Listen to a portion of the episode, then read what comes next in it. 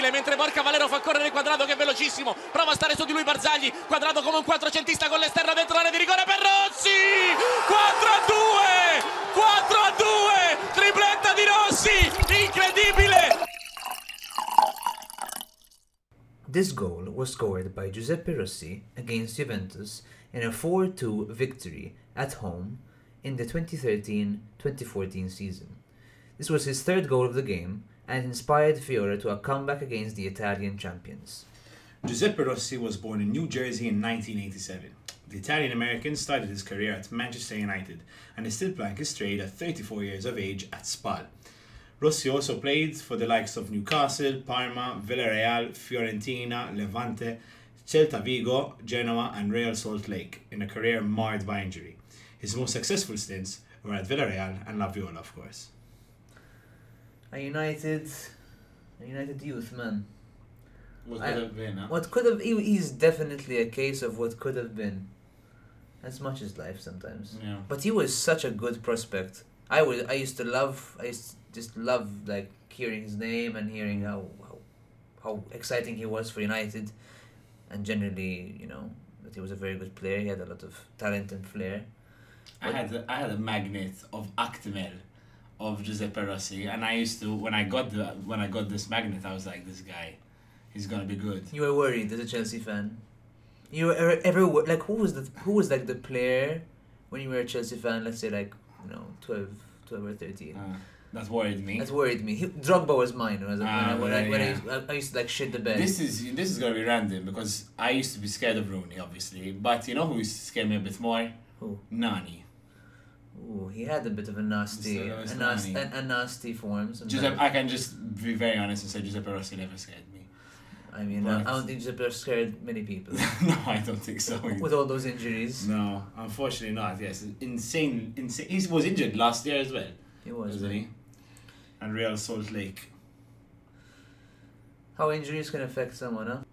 Hello and welcome to episode 17 of that Serie A Spotlight. We are your hosts. I am Santi, And I am Mintov. and the Jabulanis are back to discuss the game, the matches of game week 17. Some insanely exciting matches with lots of goals, lots of drama, and quite a few comebacks, and of course many more injuries, as we mentioned last week. Oosh. And some very boring games. Of it. Yeah, there were a couple of boring. there were a games. few.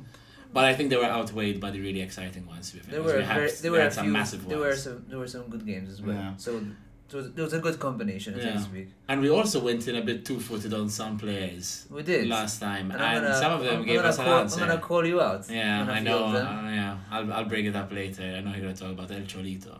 But we also had uh, perhaps you, the, the title of the Oracle that Jake has should be given to you because you mentioned Thomas Henry last time and said that he has one goal and one own goal. And lo and behold, And lo and behold, what happened? Goal- However, yeah. however, let's save that. yeah, we can we'll bring that we'll bring that up later. Let's save that. Let's, let's save ammunition for later. But perhaps Jake should renounce his title of the Oracle I and think- hand it over to you. I think I should be the Oracle. Yeah. I think that is basically what I. So without further ado, uh, oh, first we should remind them to Oh, give us a like. Yeah, go ahead. yes, yes, that's a very good point. And uh, before Jake kills us, we'd like you to go and like all our socials if you can, please. That is Serie A Spotlight at Instagram and Twitter. Don't forget, um, feedback and questions are obviously always really really appreciated. So please go ahead and do that as well. And uh, without further ado, so shall we kick off the first game? Yeah, actually, I also want to mention one thing. I also want to say thank you very much to the people that messaged us after the last episode and gave us a lot of really nice feedback. I heard so some thank good you feedback from my side Yeah, yeah. So nice thank feedback. you all for watching, and we hope you enjoy this episode as well. Yeah, they mentioned how we are a bit nasal though, which I which I didn't I particularly am, I appreciate. am, I am quite nasal. Mr. Nasal. So I was called Mr. Nasal.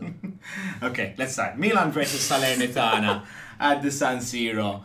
Milan 2, Salernitana nil. Um, a top V bottom clash, David versus Goliath. And to be honest, once again, rather straightforward victory. Um, it always happens when you face Salernitana. It's always a bit too easy, in my opinion. Kessie scored a goal in the early moments, just in, in just the fifth minute after latching on to a Leao cutback. It was a very simple goal, to be honest, in the end. He did pass Belec with a certain amount of ease, with around four defenders um, around him and on the line, but not even one of them thought, oh, maybe I should block this shot. No, not even one of them. Anyway, uh, Pellegrini, who actually made, uh, who actually started this game, and what was supposed to be a memorable day, unfortunately got into, injured after just 16 minutes, and was replaced by none other than Rade Krunic, who played in a false nine position, actually, which is quite interesting. That's interesting. And the guy has literally played in every position for Milan except keeper or defender at this point now. Uh, Brahim Diaz missed a couple of good chances uh, before he passed the ball into Saelemaekers, who created the angle and found the bottom corner. It was a very good finish, and he celebrated by taking out a Kjaer kit and holding it up to the fans. Krunic, Lovely stuff. yeah, Krunic had a really good uh, effort, well saved by Belec at the end of the first half. And to be honest, I do want to speak a bit about Belec later because he had a very, very good game. Um, in the second half, it was all Milan, but somehow they couldn't increase their lead, mainly thanks to the goalkeeper Belec saving shots from Diaz and Messias. Diaz missed an an open goal, basically, a massive sitter. Um, not even Another sure how he missed. Yeah, ma- another one. Um, and towards the end of the game, Jaroszynski had an opportunity, um, but Magic Mike Maignan uh, managed to get a hand to it. And Milan, with this win, go to the top of the table with 38 points. Salernitana remain bottom with just 8. We have to stop calling him Magic Mike, man. Mm. Oh, I just keep thinking. I just keep picturing Mike Obscenities. Mike Maignan in Mike Maignan in goal, just like stripping. well, that's not that's not ideal to be honest. But okay, let's let's This might help the the opponents from from for scoring. They say if you're nervous, imagine them in their underwear, so maybe it works now. Oh my god. Oh no, he's taking off his knickers. Oh my god. Oh god.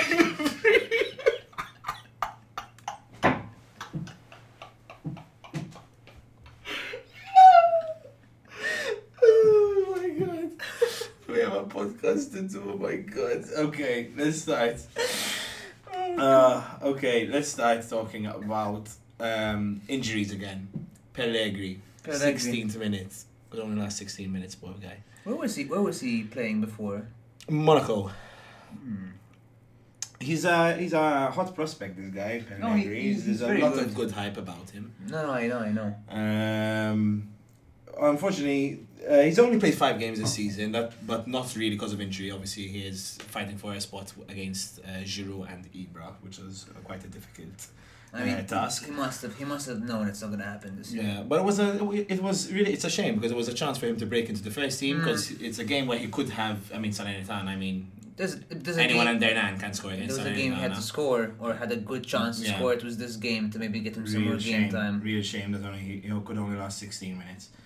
Uh, but Krunic came on, played in the false nine. What do you think about that? Personally, although I don't particularly like Krunic that much as a player, and I, I, I still don't believe he's of of a Milan, of Mm. Milan's quality. Kind of, yeah.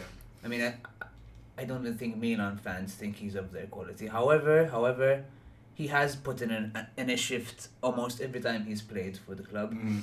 In the sense that he definitely goes on the pitch to try and try and do something. So he's not there to, to waste time. And I feel he has some technique about him, especially in the in the last few games we've seen him. He has shown some promise, but I just feel that eventually he'll be funneled out of the team. Mm, no, for sure. I mean, he's very versatile, which is very, very helpful. I mean, he's played winger, striker, and centre defensive midfielder as well. But um, I don't think he did badly. I thought he had a decent game at false nine, which is a very, very difficult position to play. By the way, false nine is very, very difficult. He played well against Genoa as well, Mhm, so so yeah. that's why I'm saying he's not he's not that bad. I just don't feel that he's quite there. hmm Yeah, I agree. Could you name a better duo than Diaz and missing sitters? At the moment, no man. He's he's he's quite fond of those boys. He's missed a lot of big chances. But then Yeah. the goals he scores are genuinely really good goals, and probably even harder than the ones he's missed. Do you think it's just a lack of um, focus or concentration in those moments? It, it might be. Now this is this is something I feel really strongly about. Like something, um, I I really I, there are some players who are cold-hearted killers that in front of goal there's no emotion and they just bang them in non-stop. And there are some who are players who are super emotional, and I think Brahim Diaz is a bit of an emotional one, Hmm. where he he he feels that just before he's about to shoot. If he scores, he's gonna he's gonna be the happiest guy on earth, and if he misses, it's gonna really hit, hurt him. You know what I mean? And I think that kind of gets in his mind and does get in a Mm. bit the way of the technique when he's about to finish. So I don't know if you you agree. think, you think a bit, there's a bit of a mind games Mhm. going on. I know it's it's definitely personal because it's not like he can't score these chances. I mean, anyone can score these chances, Mm. anyone and their nan. But um, Brahim, um, like uh, uh, he's missed a lot of big ones recently. Yeah, he has it's- missed a it's, few. It's a bit. a few, It's, a I mean, few against Genoa as well. they've never been in a mo- There's never been a moment where you're like, oh my god, he missed a chance. The game might change because. They've, they've, they've never been a big loss, a big miss that means that led. Oh, that I can't speak. A big uh, miss big that miss turned that- into a loss. Yeah, I get you. So they've never been punished in that so, in that so case. f- the fans haven't also maybe perhaps picked up picked up on it so much as well. Mm. Uh, I mean, it could it could be the case once he starts missing big chances against Mhm, Napoli, mhm. Inter. yeah, he won't get off scot free like he's No, he might not. It's, ah, that's a good point. Yeah, that's true. I want, uh, as I mentioned, Belec. I thought he was brilliant, and he's probably the only player in Salernitana that maybe, maybe. He's really trying his, Deserves his heart, something, his, yeah. his heart out there, Mhm, man. I mean, I, I kind of feel for the guy. Mm. He should definitely stay up. I mean, in the sense that if Yeah, he well, moves. when Salernitana moves, yeah. when it started to go, get to go down, um, then He shouldn't go to he definitely club, has to be yeah. at a different club. Yeah, he, he he would definitely deserve a move because he's been very very good. I mean, he was good in this game and he had a, a few other good games as well. So, and it's very difficult to make a lot of saves uh, when you're playing against uh, when you when you're playing with basically defenders who don't know how to defend in front of you. So But don't you think keepers in these teams tend to look good yeah, they face more shots. That's So for they sure. face they face more shots, so they they. know- uh-huh. due to probability? He's probably gonna save more, but there, a few are going to go in as well. Yeah. I mean, they are the second worst team in terms Yeah. of goals scored against them. I call it the Nick Pope complex because Nick Pope for Burnley. I know I'm going back to Prem for some reason, but Nick Pope for Burnley, Prem, huh? he he makes a lot of saves. Mm. And a lot of people say that he's a very, very good goalkeeper, but that's because he plays for Burnley and they, they often face more shots than other teams, so that's why his, his stats go up a bit. So yeah, No, I do. I do think that Pope's on a bit of a different level to Belec. I agree, but I mean that's I mean I don't think Pope is He's not the Pope. know he's not the Pope. Uh, the celebration that you mentioned of Kjaer, Mhm. where where Diaz holding up Kjaer's t-shirt. I, I it's a nice bit of class, but I'm always a bit I don't know. This is a bit of a personal thing that I don't really like it when they do these things. Not because of what it means, but like. It's just it's an injury, man. He's gonna get back. Like I mean, yes, it's an ACL, It's an ACL injury, one, man. But it's not. It's not like he. He's not like he died a lot. You know? I know, man, but an, an ACL injury is always one of those like, is he gonna recover from it or not? No, it's definitely nice. Um, you know, like um, it's teammate vibes, and it's really nice. I like. I like the bravado of it all. Yeah. I would do the same. I No, mean, no. I mean, I'm not. I'm not condemning it in any way. No, I know, it's I just. It's just. Sometimes it's over the top because sometimes you see teams doing warm ups in, in the kits of the, of injured players and stuff. Mm. And I'm not hundred percent sure about it, but I mean, it's it's harmless, and it's a nice bit of solidarity for their teammate that is uh, going through something very difficult. So, so Yeah. fair enough. For sure, for sure. I mean, to me, that's mad respect for them for doing Yeah. that sort of stuff. Inter. Inter, should we go on? Yeah, let's go to Inter. Inter and Roma, Inter and Roma, Inter and Roma. So, Roma were looking to um, to basically make amends um, from the from the blushes they've they they caused due to the 1-0 loss against Bologna. Um, this time against an informed Inter, however, so that was never going to be an easy task. Of course, Mourinho coming back to his old Mm, course, his old yes. club where he won the treble. That was to that his was old stomping grounds. Ooh, I like that. I love that word. Yeah.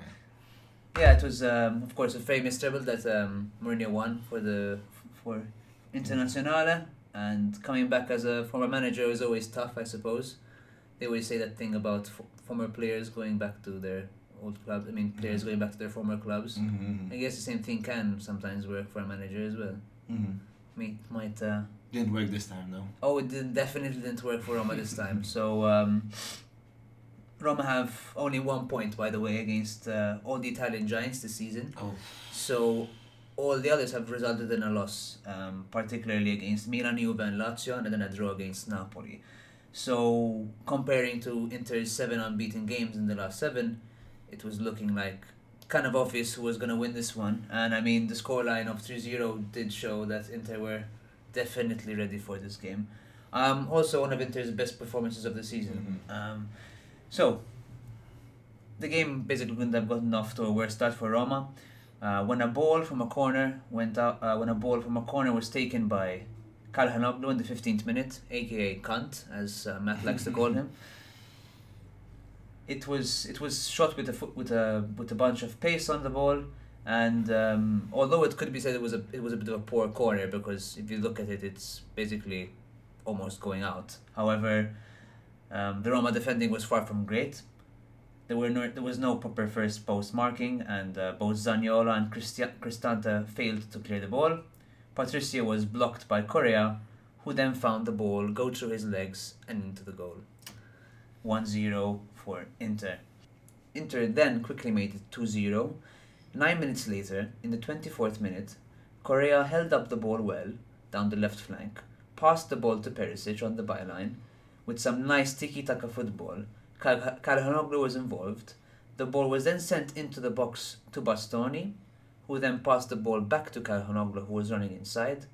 He found a cute pass into Dzeko's feet, basically, and with his wrong foot managed to slot the ball into the top corner of the net. Really good football. This was a really good team goal. Stunning goal. That was a really lovely re- I goal. love these team goals. This, They're this, this, this is this goal really impressed me, but uh, let's I'll, I'll speak about it Yeah. a bit more after the whole um, summary.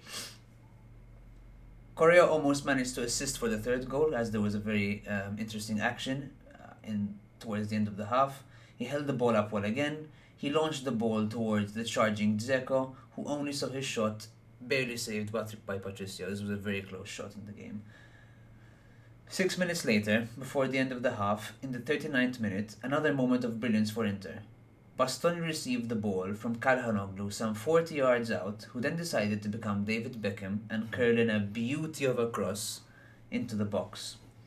The ball passed all the Roma defenders, and on came Dumfries to dive the ball, well, diving headed the ball into the goal.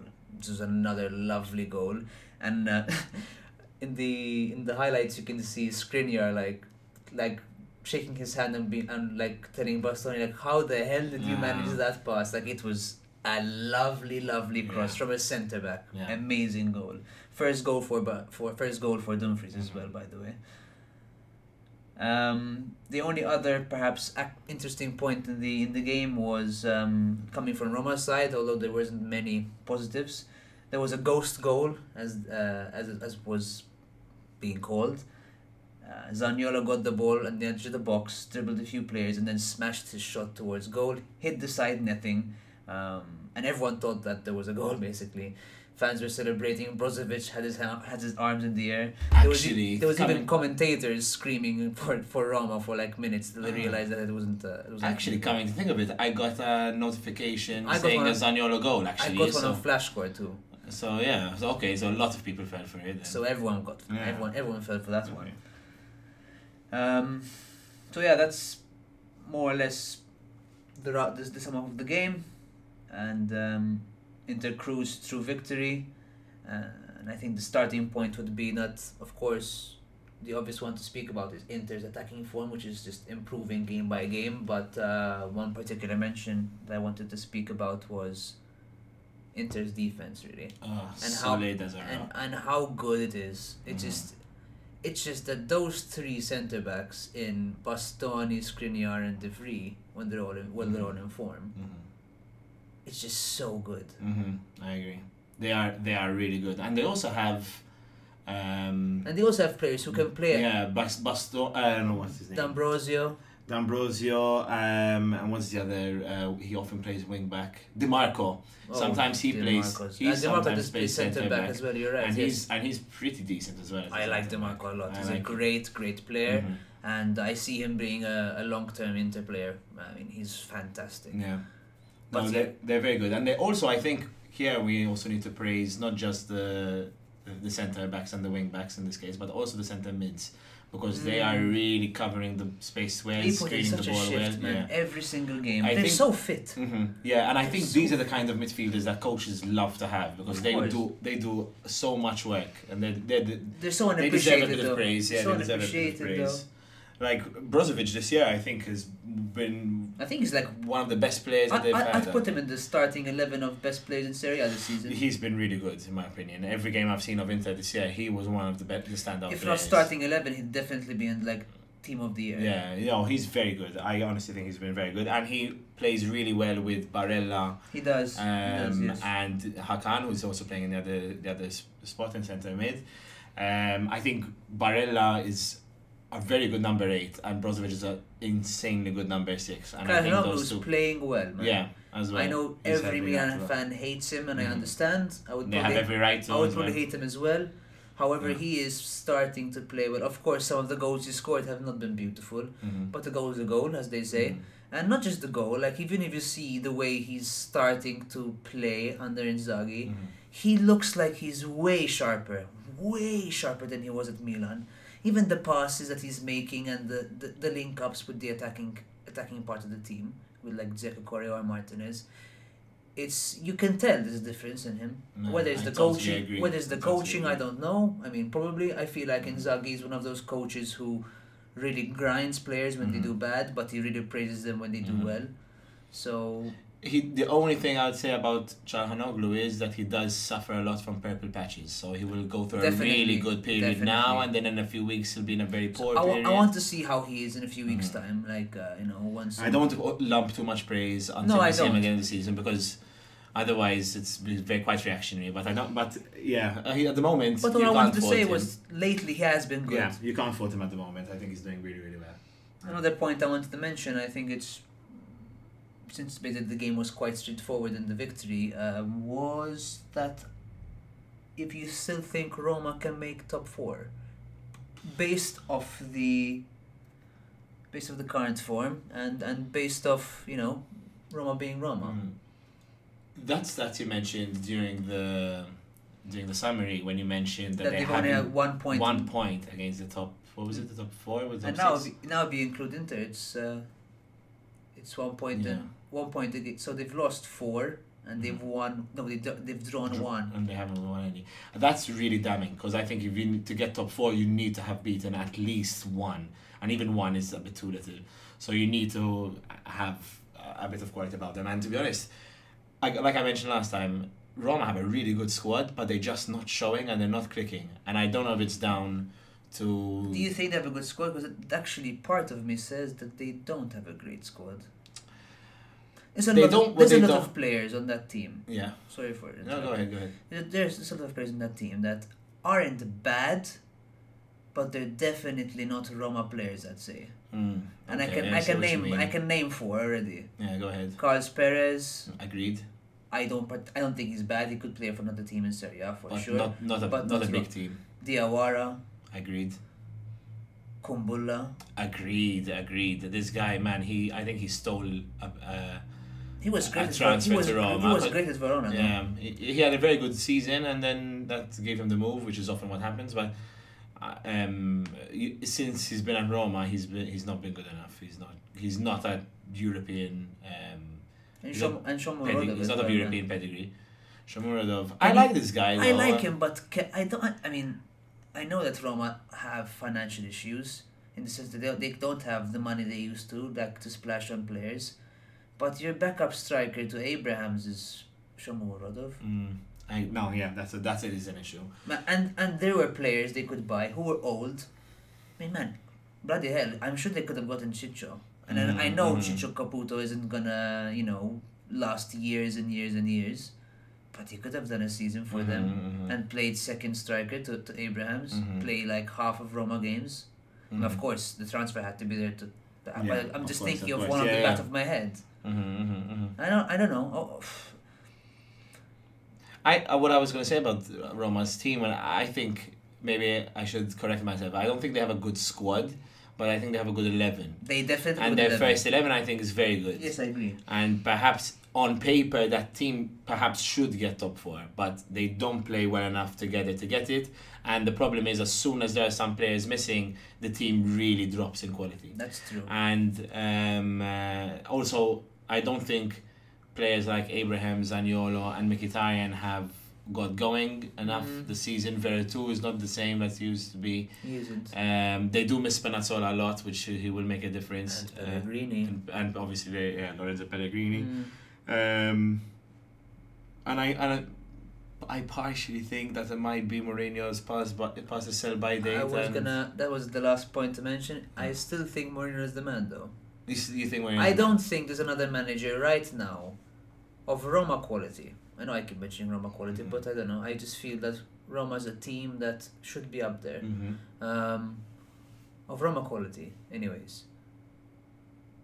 That will do better. Mm. in the sense that I think they don't have a bad manager, in Mourinho.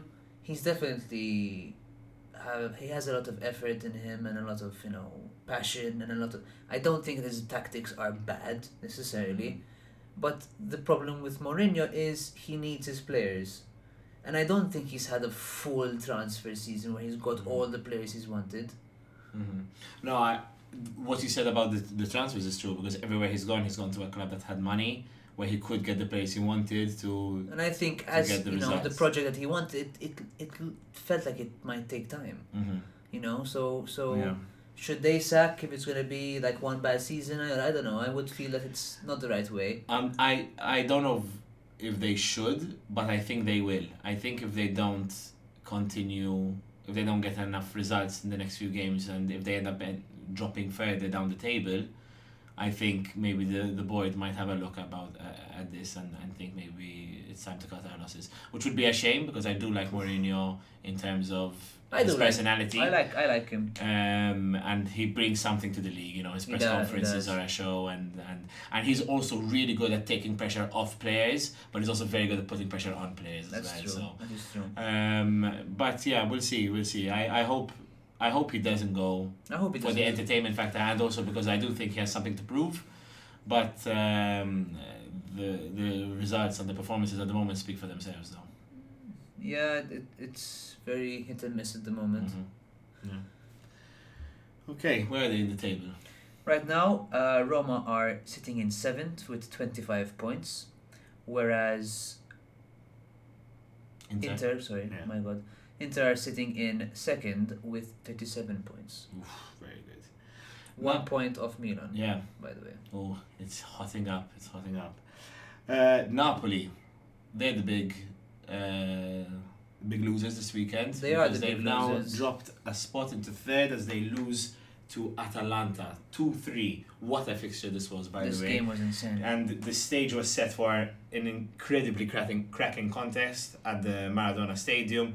And Spalletti was actually in the stands because he was. He was sent off yeah, the he He was game set up in the game before. Uh, Napoli, very interestingly, played a back three in this game. So we were we were speculating last time how they would play, and Juan Jesus did step in, and they played a back three, and the three centre backs were Di Lorenzo, Rahmani, and Juan Di Jesus. Lorenzo. Yeah. Wow. and the wing backs were Malcuit and Mario Rui. So it was quite interesting. And I don't know if it. So I think partially that was because of injuries, or more mainly it was because of injuries. But perhaps there was a small Hint of tactics in there to go man for man against Atalanta. Uh, obviously, in the end, it didn't work, but for the majority of the game, um, Napoli were pretty good and they were playing quite well. Uh, the deadlock was broken when Demiral played a brilliant long pass into Duvan Zapata, who held up the ball, and Rahmani crossed the ball into Malinovsky, who finished superbly from just inside the area, bang into the top corner. I think even if Napoli had Ospina and Meret in goal, they wouldn't have managed to save it. It was proper top binage, and that just came in the seventh minute. Lozano, we spoke about him last time. He missed an Chucky. absolute sitter. from around five yards out after latching onto a cross of Mario Rui, and somehow he sat on the ball and ended up hitting it out from. Uh, uh, It was almost, it was harder to, to, to miss from that from that I can range. just honestly. imagine Gattuso screaming on the on the in the stands. If you used to hear him last season, you used to hear all the time Chucky Yeah. in the background. Chucky. but yes, Spalletti was fuming as well. He, up, up in the stands, he was turning red. Um, in the 40th minute, though, Napoli did manage to equalise through Piotr Zielinski, who scored his sixth goal um, this season in all competitions. He had his first effort blocked by Palomino, but the ball fell kindly back to him, and on the second time of asking, he smacked it home with four defenders on the line trying to clear it. Right after half time, Napoli took the lead when Dries Mertens lashed on to a through ball from Malcuit and finished with aplomb against an isolated Musso. It was a brilliant goal by the aging Belgian, and he continues to increase his tally for uh, Napoli. But Atalanta, Atalanta weren't ready to give up yet. Zapata had a header that cannoned off the post before a brilliant through ball by Toloi to guess who? Demiral, the centre centre back who, how on earth he Don't was so far up in the field. Um, and he managed to spank it into the roof of the net from a really tight angle. Like a nice spank, don't you? Yeah, and some strikers, some strikers I think would dream of a, of a finish like that. That was a and very the good Turkish centre back did it with a certain amount of ease. He You know, did, it was no, it felt really natural, as natural as a moth to a flame, or as natural as a human trying to ignore their New Year's resolutions. As natural as a moth through a flame. To a flame, yeah. How To a- to a flame. To a flame. to a flame. How's Wow, that? huh? that is- Poetic. That's that's brilliant. Thank you. That's turned me on a little bit. That goal came in the 66th minute, and five minutes later, Ilicic swept a pass across the box and was placed home by Remo Freuler. A brilliant finish that had Ospina at full That was a very stretch. good goal as well. Yeah. I mean, I think almost all the goals. Yeah, all were- five goals were were very really good, good goals. goals. All five goals were good goals. Uh, I think that, I think sorry. yeah, go ahead. Napoli and Atalanta, I'd say, are the best attacking teams this season. Ooh, we can discuss that. Maybe a but Inter, Inter with that, maybe, yeah. but Inter do have some shockers sometimes. Mm. Like they do have games where they're like their attack is just like invisible. Yeah, attacking quality though in this game was in abundance though, so it was really it was a really fun watch this. Uh, Petagna missed a golden opportunity right at the end, uh, but the game finished of course three two, a massive massive win for Atalanta, and it was a mass it was end to end, and it was probably one of the games of the weekend as we just said. Um, so let's have a little bit of a discussion. Napoli, Mm. we mentioned the injuries last time, and I think in this game they were really missing their big stars. Anguissa was also missing because he's also injured, and you can't help that thing. But if he was in the middle, because they played three four three, like I mentioned, and it was Zielinski and Lobotka in the middle. Weren't they playing three five two? Three, uh, no, a three four three. It was a three four three Oh, with okay, with alright, Lozano and Elmas. Alright, the alright. Cam positions, Mm. And Lobotka was playing in the um, center mid role with Zielinski. And I think having him there, with no disrespect to Lobotka, I think having him there was an issue and it allowed Mm. At- Atalanta to find a lot of space. Anguissa He's a would small have made guy. a difference. Gissa would have made a difference, I think. Mm. What are your thoughts? No, no, you were you were you've hit the nail on the donkey here, as in the sense that um, their injuries are are clearly being so, I mean seen in the sense that Napoli are affected.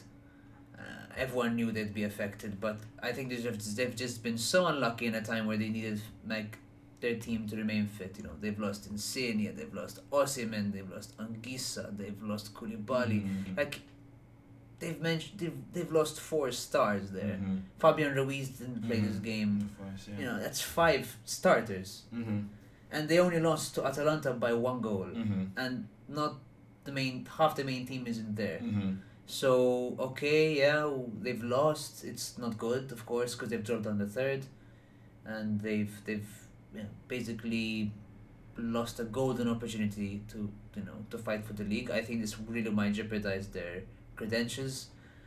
But uh, then again, you know, um, It wasn't a bad performance at all. it from wasn't. That, Napoli. that that is my They'll be disappointed because they played well enough to win the game, I think. They could have won, but I guess their defense and maybe playing in a system with three defenders when they're used to playing with Mhm. four, maybe was too much for them. Yeah, especially against possible. especially against an Atalanta who are you know, they just work horses. They just tire you out, man. Yeah.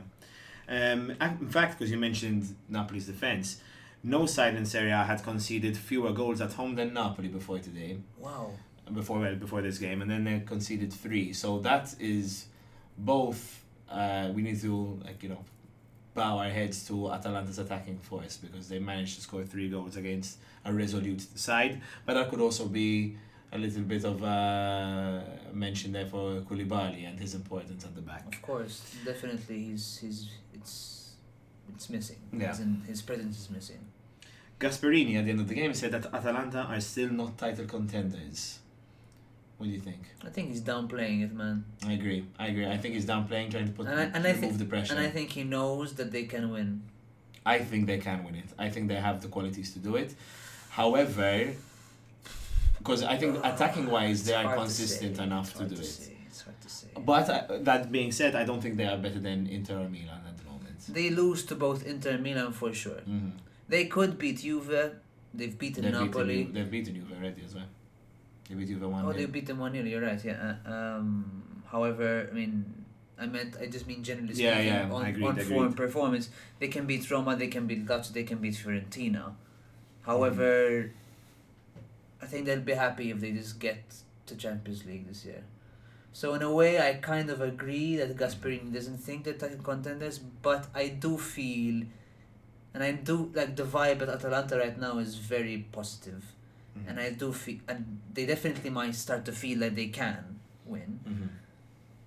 So there's a bit of mind games going on there, but there's also like half a truth in what he's saying Yeah. as well. So I, I see both sides here. Yeah. I see they can win because their team does perform when it Mhm. needs to perform, but they, I do see that if they pick up some injuries, Mhm. it might affect them way worse than other teams. I think what's their what ruins their credentials as as title contenders, in my opinion, is that they are a bit leaky. Because if you think about it, they do concede quite a bit. They do. They can. They they have those Uh-huh. moments where just everything sh- everything just hits the fan. Mhm, they- Shit hits the fan, Uh-huh. and just the game goes to shit. And I think that that's what does affect them a little bit because Mhm. For going forward, they're probably the, the most potent and the most ruthless team in Italy. I'd say. ruthless for sure. I think there's no other team Mhm. than Atalanta in, in that regard. Yeah. Atalanta are in fourth now with 34 points. Napoli in third with 36. The gap, I would say, is officially closed. And probably, I would say that the current top four would be the, the final top four, I think. Maybe in a different order as, as of now, but I think those four will, will, will get those four spots. Mm. Mm, so you'd say it's in that order: Milan, Inter, Napoli, Atalanta. Not not necessarily in that order, no, but that those those four teams though. I don't I don't think Juve, I would agree with you. there. Lazio, I think will I, I, I think disagreeing with you on. Hmm, I don't know. The, I don't know about number four. I don't know about number four. Mm. It's- However, it's, gonna be exciting though. That's for sure. That's for sure. absolutely. Shall we crack on to the next game? Yep. That would be Juve against Genoa, a um, dominant 2-0 win for Juve. Genoa were looking to turn their form around with just one point in the last three games, and Juve were of course trying to get back into um, winning, winning against teams and picking up that form. Um, Genoa had yet to score a goal under Andriy Shevchenko, by the way. Oh. In the ninth minute of the game, and believe it or not, yes, I'm going to commentate that there was a another corner Mm. and another goal from a corner. Uh, direct. yeah. Direct from a goal from a corner kick. Amazing. Cuadrado whipped in a beauty of a ball and it went all the way into the top corner of the right hand side of the goal. This one definitely looked more intentional than the one that Calhanoglu tried. However, it does seem like it was mainly aimed for Chiellini. However, there was no chance for any of the, defen- the defense of Genoa to get to the ball, not even Sirigu. A moment of pure brilliance by Juan Cuadrado, Yeah. their Colombian legend. Yeah. Fantastic player. Absolutely brilliant player. A few chances for Juve after the goal didn't do much to change the, the scoreline. There were some good solo efforts from the likes of Bernardeschi and Dybala, with um, Bernardeschi coming quite close and Dybala skying the ball outside the edge of the box.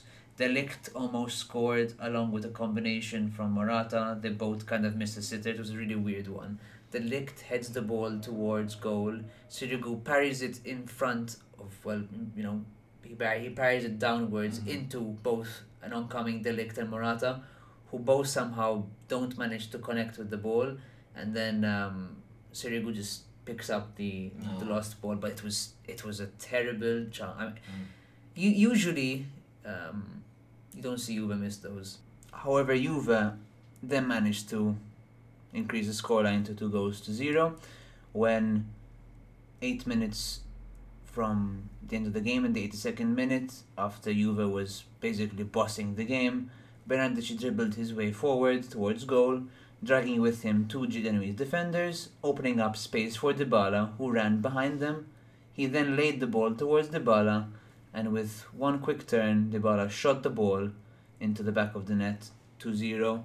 Was a very good, solid goal from Dybala. A few chances, but finally one went through. So definitely good from his side, and of course that was mostly it for the for the game. Other than that, there was not much else that that really happened of note. And uh, one particular point, and probably the first point to mention, is that this game ended with Genoa not registering a single shot. Not even on, What? not even on target, Not even. not even on shot. goal, not even blocked. Oh my god. I've I've never seen that in all my time supporting or just basically following football. Wow, that is shocking. Zero shots. Zero zero. Everything's zero there. Oh my even God. their score. Wow. Oh my god, that's really shocking though. So my so my follow up question is how badly do they, they need Caicedo and Destro back? Badly, they really do need them back. However, um, I didn't watch this game, so you'd be the expert on this compared. Mm-hmm. Um, was it because they just sat too deep and they just never got the ball out, or was it just they when they opportunity did well when they had the ball they just couldn't do anything with it? I just feel that there was no one up front who could really Mm. carry the ball forward Yeah. and re- and really hold up Juve in that sense. Mm-hmm. Mm-hmm. Yeah, probably. I agree. I mean, I didn't see it, but I, I, I can't fault you on that. Probably that was the case. Um, Caicedo makes a difference, and obviously Destro is is Phenomenal. At this. He's very good at this. So, yeah, big. Genoa yet to score the Shev. I mean, I mentioned at the Mm-hmm. beginning, but still no goal under Shevchenko. Still wondering whether sacking. Uh, was this? Was it? Ballardini? No. Yes. Yeah. So whether Ballardini's sacking was was worthy or not. Because they did ha- they did they did perform well at the Mhm. beginning once he started with- Genoa last season. Mhm. Of course, they have been slowly getting worse. However, um, I don't know. I'm not so I'm not so convinced about uh, this managerial move. Mhm. If I'm on, if I'm totally honest. Yeah. Oh, I mean, I guess only time will tell. Uh, Yeah. But yeah, this is not a good sign. They haven't scored a goal yet, and not even registering a, a single shot. That's that's. I mean, that's it, it was. Juve, Yes, but it's but woeful still. you can't. It's woeful. You need you need to have at least one effort. That's even if it's even if it's just uh, wide. It pains me to say this. It really does. If you remove Destro from that team, it really does hurt what I'm about to say. Do you think that Genoa are almost on the same level as Salernitana?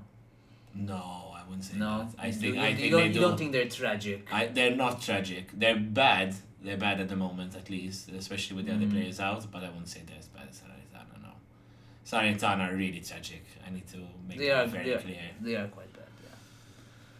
Yeah. You've had uh, wait, the last point was um, one one last point on on Juve this time. Um, their number nine issue. Mm. What I've started to realize is the number nine who starts the game, be it Morata or Kean, they tend to shit the bed in the sense that they really don't perform. Mhm. And then what at least happens when Kean plays and then Morata comes on, Morata then, then grabs a goal eventually. However, like even in this game, Morata few, missed a few chances, and I, I slowly you start to see that he's not he, like something's wrong with the vibe there. Mhm. Um, not sure about this, you know. Something's been wrong with Morata for a while, though. Yeah, Even at previous clubs, he was really struggling to find the net. Even Atletico, Chelsea, Atletico, uh, uh, Real as well before. Like, uh, um, Juve was seemed to be his best, his best in the first time. As yes, of course. Um, but yeah, uh, their number nines are not banging in goals. But Juve in general is not banging in They goals. aren't. Because even Chiesa hasn't scored many goals. Okay, I know you know he's injured now, but even Chiesa hasn't scored many. Mm. Um, Kulusevski hasn't scored many. Dybala, Dybala seems to be the one picking up the most, but even he's missing a lot of chances. So you, so you maybe the whole number nine issue is a bit blown out of proportion. If you feel like. No, it is bad. I mean, you can't have a striker that doesn't score goals. Uh, like that, that is always an issue. You have to. Mm. Your striker has to score goals. So, um, I I do I do think it's a problem, but it might be endemic to to Juve where they they're finding it difficult to find the net in general as well. Uh, yeah, I- I mean, that's a very good like way to wrap that up. Yeah. Uh, mostly agree with that as well. The next game is Fiorentina, I believe. Yes, Fiorentina. Bologna 2 versus Fiorentina. What? Uh, sorry, Bologna 2, Fiorentina 3. An insane game yet again. Uh, another 3 2 um, game of this weekend. The Apennine Derby, which was between two very high flying sides, two sides on really good form. Definitely. Uh, and this game did not disappoint at all. Uh, both sides actually had the opportunity to overtake Roma, if, um, but obviously only one could win, and it was Fiore. Gonzalez had a, was probably the one of the had one of his best games for Fiore. He had a very good game. I watched the whole thing and I could definitely see that that was a performance you should be happy about. Yeah, he had an effort that missed by a whisker in the early moments before setting up Youssef Maleh from a really good cross. And it was a Vlahovic-like finish. Uh, it was a really good goal from the young Moroccan who was born in 1998, so he's as old as me. Um, uh, the lead, however, only lasted just nine minutes before Barrow scored probably the naughtiest volley from a really deep uh, uh, ball. This pass was filthy, like proper filthy. It was filthier than the streets of the red light district in Amsterdam. Oof. And this finish was super yeah. hot. The finish was hot, hot, hot, hot. Got you hot. Yeah, it was so hot this was out of my league. Yeah. Biraghi then made it 2 1. Uh, so he restored Fiore's lead with a really good free kick goal, and I really love a good free kick goal. I do as well. but that was a Um, lovely one. it was a really good free kick goal, and um, it is something Biraghi has in his locker, and it was good to see that he that he brought it out today. Um, however, I want to talk a bit about this free kick, and I want to, I want to stop here before we continue. The draft excluder thing, where they have a, def- a, a player at the bottom to block the low shot Mhm. from the free kick. I am really not a fan of this. I think it's a waste of a player because the amount of goals that are scored by like you know that go under the wall is really not that high and i think because it's not a really high like it doesn't happen that often i think it's it's just you, you, you feel like if you were a manager, you would risk that every every yeah every set it, piece i would definitely risk it i would definitely risk it for a um, biscuit. it, yeah it is by far probably the most demeaning thing that a player does on a pitch as well like Probably it is. the- Probably it is. Yeah. um i i honestly dominguez did it for the in this game i really don't like it i really don't i really don't think it's worth Dominguez it to be. yeah i really i really i really don't think taking it's the good. shot to the ass. Yeah. Um, Fiore would then make it 3 1 when Nicolas Gonzalez yet again ran through and was brought down by Skorupski, unnecessarily to be honest.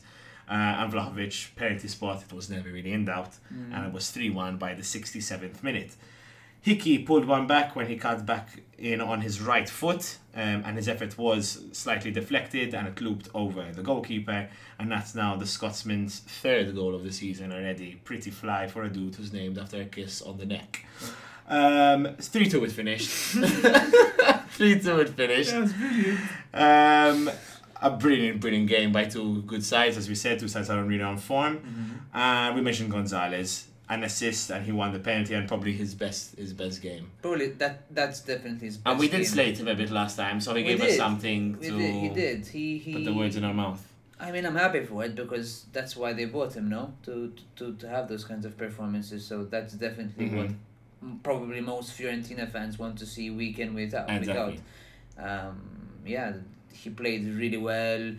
He dribbled very well. He passed. He passed players. Mhm. He, he of course he assisted. He won the penalty as you're Mhm. saying, and I think just generally he was a threat going forward. Almost. I, I think slowly he seems to gel, Mm-hmm. but uh, probably it's taking much more time than Fiore wanted Yeah. initially. But if he keeps up performances like that, then they If- have a they if- have a good player yeah, on their hands. Yeah, if he can do that every game, he's going to be a very good player. I mean, he played really well.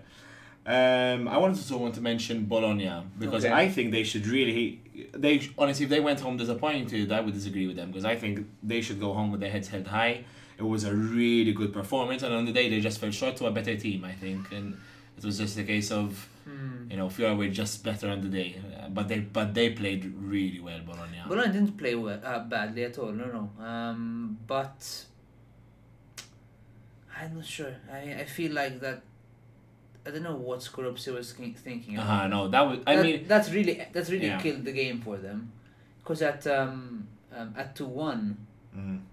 They were still in the game. they were still in the game and there was still a chance. I mean, they could easily have scored again. Um, Barrow, I'm not mistaken, in this game had another chance in him right before they got Mhm. 3 1. So, I'm not sure. Um, I think I really feel like that that really hurt their chances a Mhm, lot. mhm, mhm, mhm. So, no, I agree, I but I, mean, maybe- think they should be proud of their performance because I think they played really well. some players should definitely be Yeah. okay with how they felt Yeah. on the pitch, and some should um, Reevaluate a bit, reevaluate what, Yeah. what was going on there.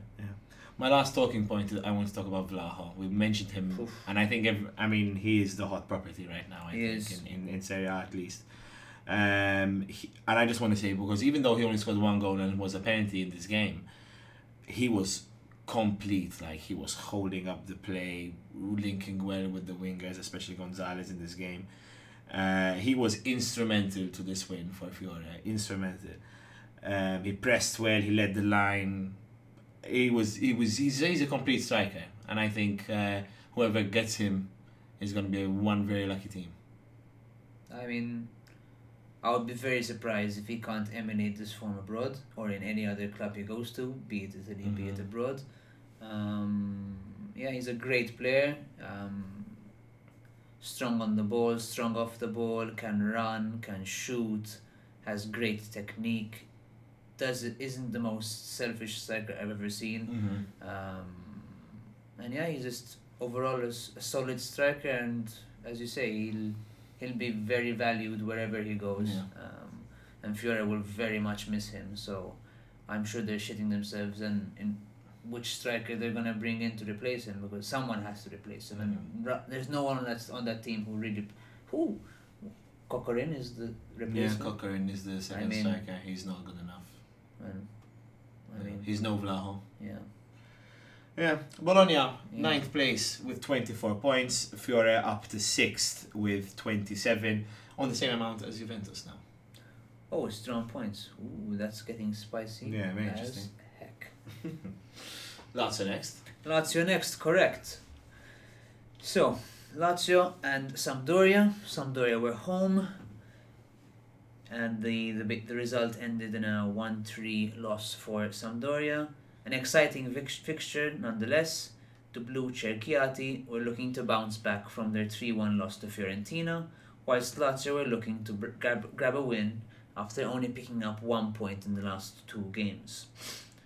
There was some somewhat of a pressure mounting on Sarri as his performances have started to dwindle. Some have been good and some haven't, and that has led a lot of rumors to believe whether his job is at jeopardy or not. However, definitely Sarri ball worked this time around, and um, Lazio managed to grab their first goal in this game through one of their talismans, Mr. Milinkovic Savic, in the seventh minute. A lovely passage of play by Lazio started off in the middle of the ground when Milinkovic Savic passed the ball to Cataldi, who then launched a ball forward to find Immobile, who was on the edge of the box, held the ball up brilliantly, and then managed to find his compatriot Zaccagni on the left hand side of the box, who, with after grabbing the ball, played a beautiful pass into Savic's path, and from eight yards out, he slotted with ease, and Audero had little chance of saving that one. Very cool finish. Lazio quickly made it 2 0, 10 minutes later, in the 17th minute. Savic again starting the play from the middle of the ground, playing the ball to the left winger Zaccagni. He danced his way forward, dribbling players with ease, and breaking Alex Ferrari's ankle in the process. Whilst being pressured by two defenders, Zaccagni still had the composure to not send the ball out of play. Arguably with a bit of luck and perhaps technique, Zaccagni fumbled the ball into Immobile's path inside the box, who slowly but surely managed to guide the ball into the back of the net. Audero could have potentially done better on this one, however, it was still a good finish from Ciro and his 12th goal of the season. Some great saves by Audero avoided making the scoreline 3 0 five minutes later after Ciro smashed a headed goalwards, which Audero saved very well. 2 0 then actually, of course, became 3 0 when 20 minutes later, in the 27th minute, seems like in this game, every goal will happen in the seventh. If, if it, something interesting hap- happening in the seventh minute, Oh, okay. All right. seventh minute ghost was around. This time, Zaccagni started the play as he charged forward down the left flank, passed the ball to the overlapping Marusic, who then played a neat pass to Milinkovic Savic outside the box. With one pass, he managed to find Immobile, who was again positioned very well inside the box. He let the ball go past him and then, with a quick change of direction, managed to smash the ball into the back of the goal. No chance in saving that one 3 0. Strakosha made his first start of the season for Lazio and pulled off some very good saves during the second half to keep the goal to keep the scoreline 3-0. Shots by Thorsby and Gabbiadini were well saved. Things got a bit spicy in the 67th minute when Savic got a yellow card after fouling Augello. He previously argued with the ref, which didn't help him, and some naughty wor- some naughty words were being mouthed off by mm. Savic. Perhaps the words "you wanker" came out of his mouth. No. A quick a yellow card quickly became a magically colored red one when you play Uno and you use your change the color to red. Oh my god. Is it like my- Lovely. It's lovely. It's lovely. You, is it lovely? Yes, roasted. Change the color to red. Savic got sent off, and uh, and yeah, that was pretty silly from him, and he's gonna miss the next game for sure. However, the game ended with Sampdoria finally scoring in the 89th minute, 3-1. Something to celebrate, however, not much. A young Italian in the name of Riccardo Ciervo, in his fifth game for Samp, sent a cross into the box from a far distance south. Marusic was not able to clear the ball. The ball found itself to Mr. Ciccio Caputo, who then, with a nice backheeled pass, passed the ball towards Gabbiadini, controlled his controlled the ball, and sent the sh- and sent a, a cracking shot into the goal. No chance for Strakosha there. Some very clinical finishes in this game, and um, well, that's the way it ended. However, the main thing to definitely speak about from the get go is how poor Samp's marking and defense was in all three goals. They really didn't mark Immobile well at all, and they gave him a lot of space to, to basically run in behind them. And his effectiveness here really showed because when Ciro's on form, he's he's really on form. Of course, there have been some sitters for for Immobile this year, but in this game he was he was ready for it. He only played 45 minutes and scored Mhm. two goals. Morici, I think um, he's was, injured, no? I He is slightly injured. That's most likely why he got subbed out. But he was going to be subbed out regardless. They Mhm. said. I mean, just because of how tight the schedule is right now. So He So did his job. So he definitely did his job in 45 minutes. That's Mhm. that's definitely the case. Um, back. Yeah, that's great to That's see. interesting, no? Interesting to see. He used to be a very hot prospect Yeah, before. he, I think he's still a good keeper. He's a very He good is. keeper. He has a he has a very good number two that's pushing him. I think Reina's is a is a good keeper. Of course he is. Um, Only 26, by the way. Strakosha, Mm. yeah, You think he can come back? I hope so. Yeah, Mm. I I mean he played well in this game. He did, So he did. He made some very good saves. maybe made maybe it's good saves. time. Maybe it's time. His injury was a bad one, and, and he was he was very unlucky as well. Yes, yes. And I think it's difficult to win your place back against Reina as well. So And he's then in the hard. Europa League, he had a sitter of an own goal. Uh, Oh, yeah, a shocker. Very bad own goal, and Oh, I I think didn't since then, um, Sarri was preferring Reina then. I see. I, didn't can't remember the game where there was an own goal, but it happened this season, and it was dreadful. No, I see. Like you see it and you say, "Oh my lord!" Okay, all right. One of those, Okay, okay. one of those Mr. Rob Green kind of things. Oh, okay. Not one in the same way, but but a howler, a howler. oh, oh yes, Okay. oh yes. Um, some are looking worse and worse, man. Uh-huh. I don't like. I, I things honestly are, don't. things are just getting from bad to worse. Jake and Matt often praise Samp, but um, there's hard, there's not much to praise anymore there. It's it's this it's looking bleak if I'm honest, and um, not It's very poor form. It's very very poor form. Yeah. it is, and I'm, I'm I'm slightly worried, um, mostly because the the goal scoring is really missing. If you remove Candreva's brilliance, hmm Yeah. There's, there's not no- much. There's, not not much. much To be fair, at least maybe it's a purple patch. Maybe it's a sign of things to come. We'll see. Gabbiadini has two and two. He does. So- he does. It looks good. which is hopefully he can kick on a bit now because he's uh, he he'll be an important player for some. Lastly, um, before I wrap up this game, um, man of the match is Kanye. Oh yeah, This was a great game for him. I'm really, really, really happy to see that he's finally playing. Um, he was injured for some some time, and uh, he wasn't, of course, when he had just joined La- uh, Lazio.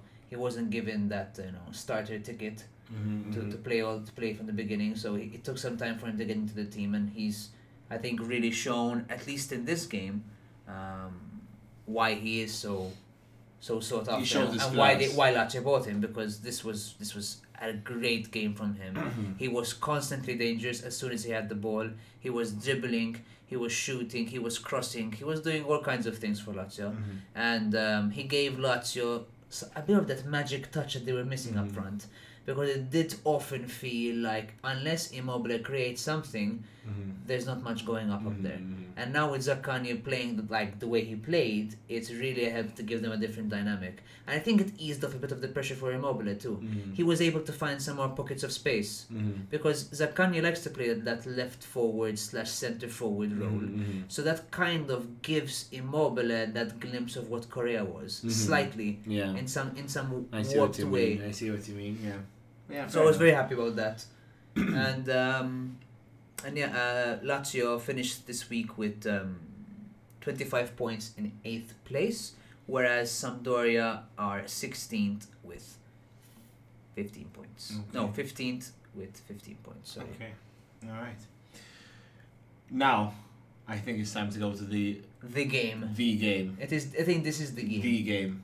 In the immortal words of Dizzee Rascal, it was bonkers. Because this game, genuinely, when I um when I saw the fixture, I was like, okay, it's just going to be an easy win for Verona, and that's it. But wow, it was the first time these um, sides faced in over 18 years, and uh, Venezia actually took the lead in this game. Obviously, they actually soared to a 3 0 lead, as I will explain in a moment. And in the 12th minute, it was Aramu who played an insane cross to the back stick, which was met by Thomas Henry, who nodded it in front of the face of goal for the centre back Pietro Ceccaroni to knock it home from probably about a yard out. It was a it was a really good goal. It was a simple finish in the end, but it was a very very good goal from Venezia. Seven minutes later, it was Johnson who actually came on as a seventh minute uh, substitute for Okereke. Uh, he burst down the left hand side and set up Domen Crnigoj for a lovely tap in, and he really couldn't miss. It was, a, but it was a really good counter attack, uh, and they had Verona's defense um, in sixes and sevens. In the 27th minute, it was 3 0 when Sergio Romero, the keeper of Venezia, lumped the ball up with no real direction or intent. But Dawidowicz let the ball bounce and seemed to miscommunicate with Lorenzo Montipò. And it was Tom Henry who was the opportunist to nick the ball off Montipò before he could catch it and then finish in an empty net. 3 0 before the 30th minute, dreamland for Venezia. And you had to think at this point that even Venezia can't let this one slip. Uh, and you have to kind of blame as well Dawidowicz and Montipò Mm. for, for this goal. Both was- of them, so both of them really So messed up there. Uh, but it was Venezia's biggest enemy, their own striker Tom Henry, who actually started the comeback for Verona. Uh, when for the second time this season he put the ball into his own net, heading it in from a corner, which in fairness was a bit of a mess up from Romero as well. Second goal he scored, same game, second own goal he scored. Unbelievable. I can't believe you called it and he did exactly that in the I am, week. man, I am the oracle. The Oracle. I said, yeah, the Oracle is back. But it's not Jake, it's, It's Mr. not. It's Mr. Minto. Jake better shout me out and, and call me the oracle. God damn it. Um, Ceccaroni then went from hero to zero after he got sent off for Mm. making a save that probably even Manuel Neuer would be proud of. He I think Suarez, had- Suarez would be proud, Yeah. of that one. exactly he handed the ball on the line from a Faraoni header, and obviously he was sent off, rightly so. And Caprari then took the penalty and finished it um, expertly. Then it was El Cholito time. It was El Cholito time, and as if he heard the podcast? As if he heard that podcast, the I think he last did. week's I podcast, think he heard- he took it seriously. he heard Andrew Sant Fournier shit on him, hmm calling him I said I said something that he couldn't pour water out of a bottle if the instructions were on the bo- on the bottom. That's quite harsh. Yeah, it was harsh, and And now, what do you say to him now after he I- scored? Um, I I apologize for that, but I do think that does sum up Simeone because he would have a really terrible game, and then he, next time he scored score two. So um, I still think I, I, I still stand by the comments that when he's abysmal, he's abysmal, but then when he's good, he's very good. So I I stick with that. Um, his first goal in this game to bring it back to three three um, was a good finish. He chipped over the over the onrushing Romero from a really good through pass from Davide Faraoni and Davide Faraoni played the ball from really high up, and the ball just kept on going all the way through. No defenders actually decided to get in the way, and um, in five minutes before the end, Simeone won the game for Verona with a peach of a goal. Incredible strike from outside the air, right into the top corner. FIFA esque, proper finesse finish. Uh, basically to ruin my weekend in a Fantacalcio sense, but also to get back at me for, for the comments I made about So you shut on. Simeone. You traded him out. I traded him out, and then he scored two and goals then he against scored me. two goals against you Yep. to tell you to shut the fuck up. Yep, he he he got me. He got me good. To be fair, I, I do feel like his balls are in your mouth right it was uh he played really well. He played really well. I have to I have to admit even my I, but I have to say that. Uh, and he's now Serie A's third highest goal scorer. Wait, what? Yep, he has eleven goals. That's Well, of the season, I said. okay. I was. I was like saying. No, not of all time. No, no. He's th- Serie A's third highest goal scorer I this was having season. a struggle to process that. No, no. He has eleven goals this season. So My brain was theoretically fucked by that. Wow, that's that's insane. Eleven, yeah. That's insane. again, like last time we said, he had last time he scored all nine in five games. Now he's got six in uh, six, six goals against six opponents out of the sixteen games he's played. So Still good. still though. very good, still very good. Yeah. Uh, but let's talk about the game in general now. What a game! And, and nothing is better than coming back from from three 0 down. That's what football is all about. and that's really special. It's it's really special. Um, you do have to blame Venezia though. Oh, for sure. I mean, I mean, uh, they're 3-0 up. They definitely started the game extremely well. Okay, the third goal was shambolic from a Verona standpoint. However, Henri, uh, like I know it's funny how we've joked about it about the goal and then the own goal, but this is the second time uh, there's a corner and he's literally trying to head the ball out of the danger zone and he's literally heading it into his own In net. But like, I just don't know what's going on there. Yeah. Why is he? Why is he there if he's not the strongest point um, to be heading the ball? I- Mhm. You know, um, fool me one shame on you, but don't for me twice. Mhm, Or mhm, shame on mhm. me. I mean, Mhm. I, it, it, Yeah, but, it, but it was shocking to see that happen a second time in Yeah. not so many games. it- yeah, I agree, I agree. And but to be fair, I, I it's not just Henry, But no, it's no. all of them.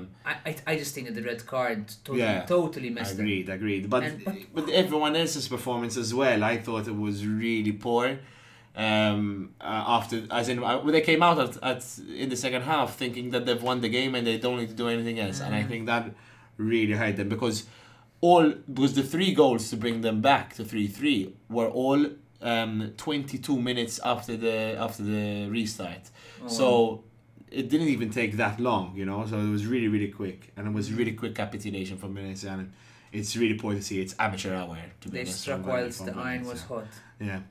Um, the only good thing I would say about Venezia was at the end of the game.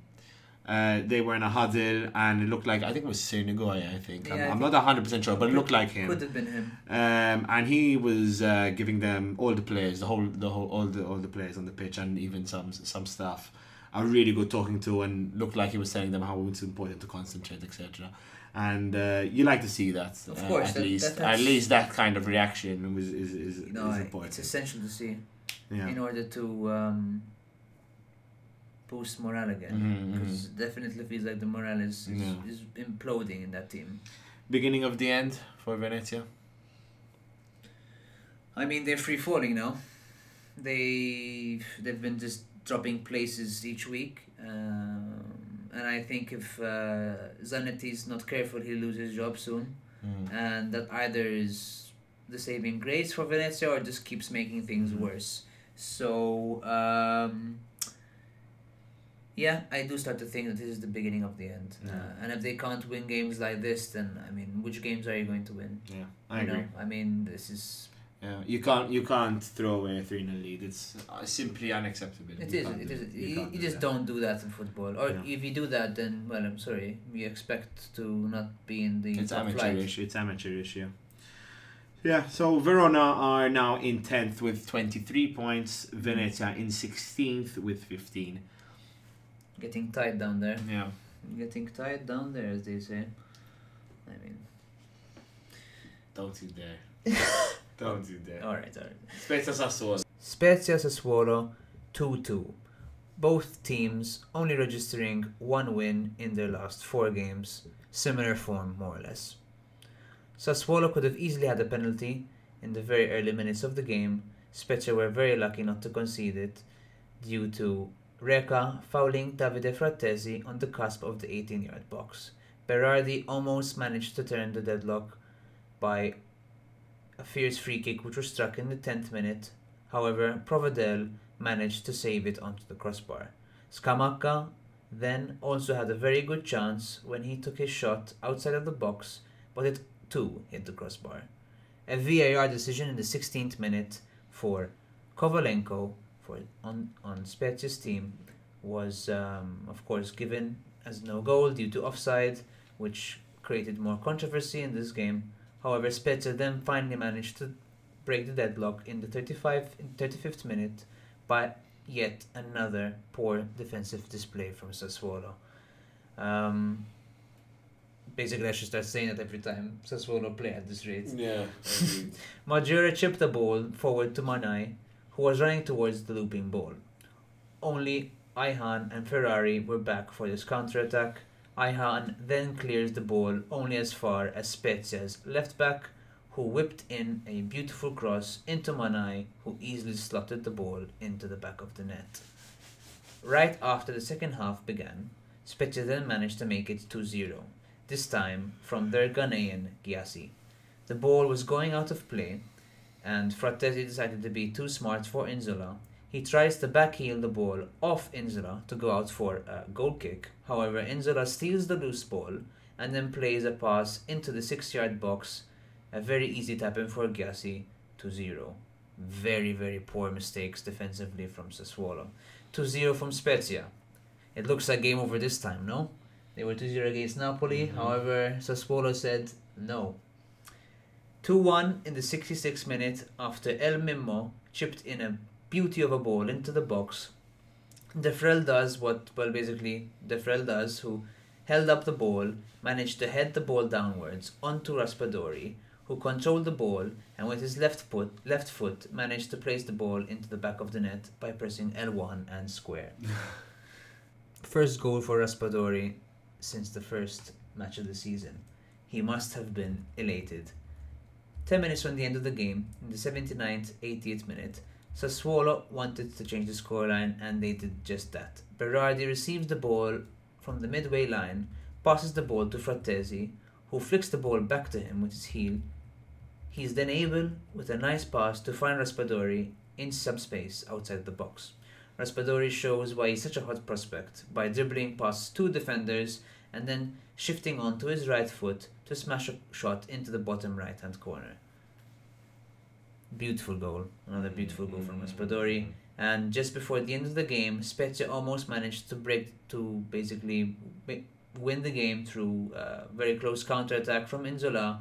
However, his shot was saved by some Consigli heroics. Um, well, a few pointers here. Mm, to well, to to mention, uh, the the main one would be. Raspadori was somewhat of a super sub Mm-hmm. and um, this is well, definitely good news for him because there lot of question marks uh, around him since since his first performance of the season where he did really well, and then since then he kind of dipped downwards and really didn't pick up any of that form which many people were expecting, expecting, you know. So um, now what happens to Raspadori after scoring two goals? However, Scamacca is also on form. Boga is back Mm-hmm. something's got to give there. Yeah, something needs to give. Yeah. And Boga's Boga's the you know the go-to left winger usually, Mhm, so he's the mhm. one who starts and plays. So Raspa has to be on the bench, no?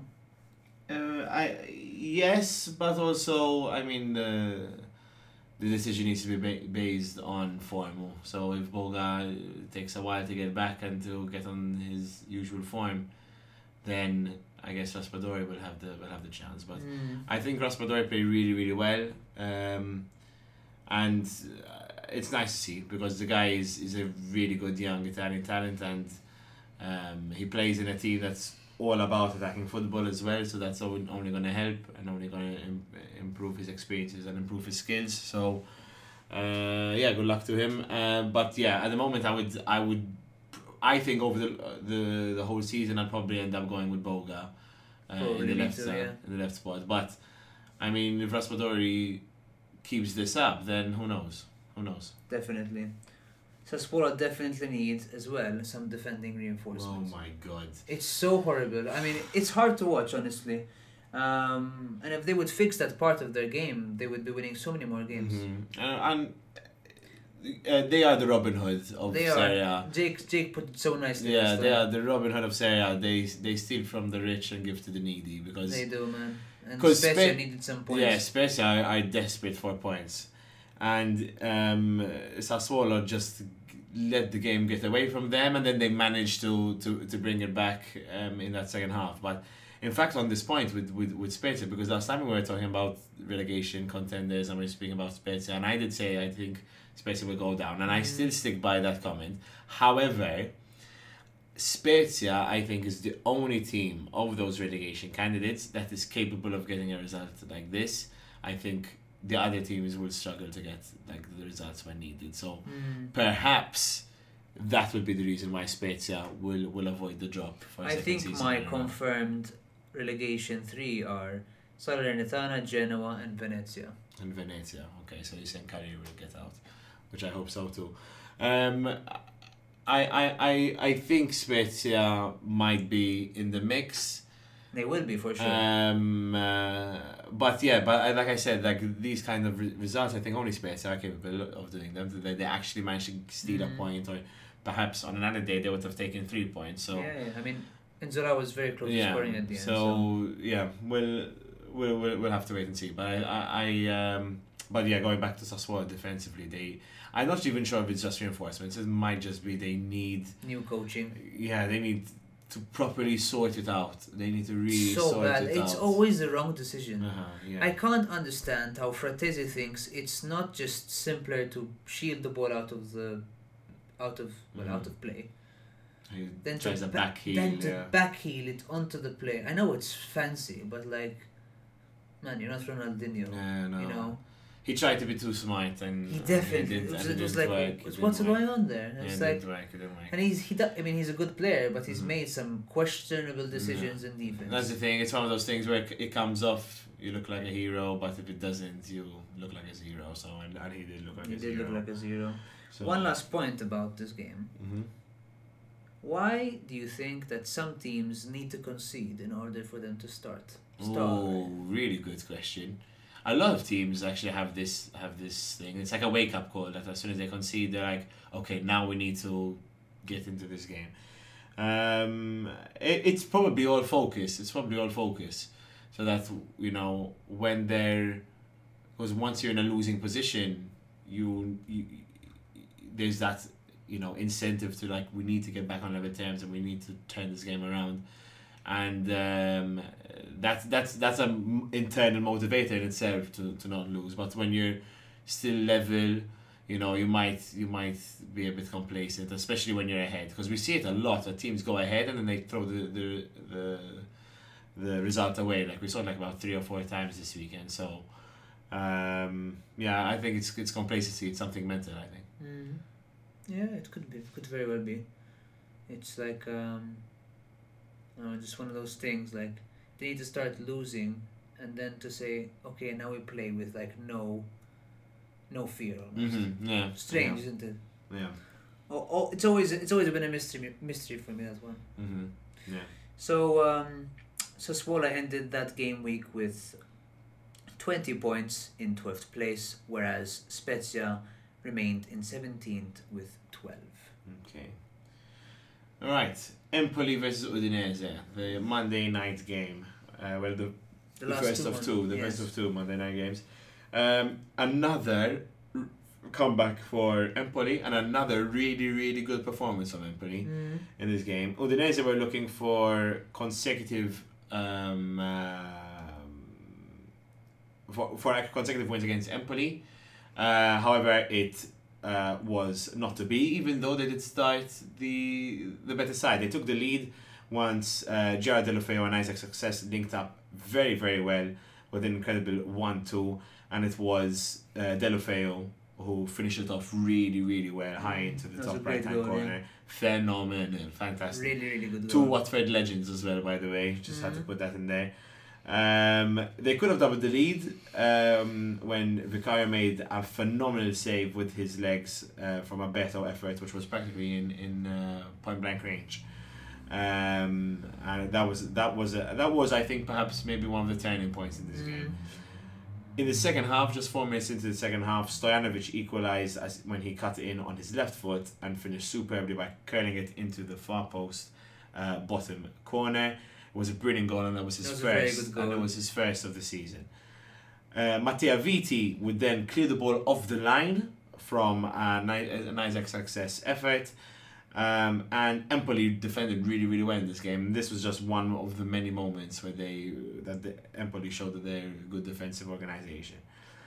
Ten minutes later, um, it was two one when Nedim uh, Bajrami tapped the ball home. When once again Udinese made that awful mistake at the back, and uh, the goal was gaping, and the defense was on holiday, and it was just a simple tap in for Bajrami. Um, Bajrami then almost got a second for himself and a third for Empoli uh, if it wasn't for a heroic save uh, by the goalkeeper. Bajrami, however, then was not done breaking Udine heights as when he brilliantly cut in and put the ball on a plate for none other than Andrea Pinamonti to hit home and seal the game for Empoli.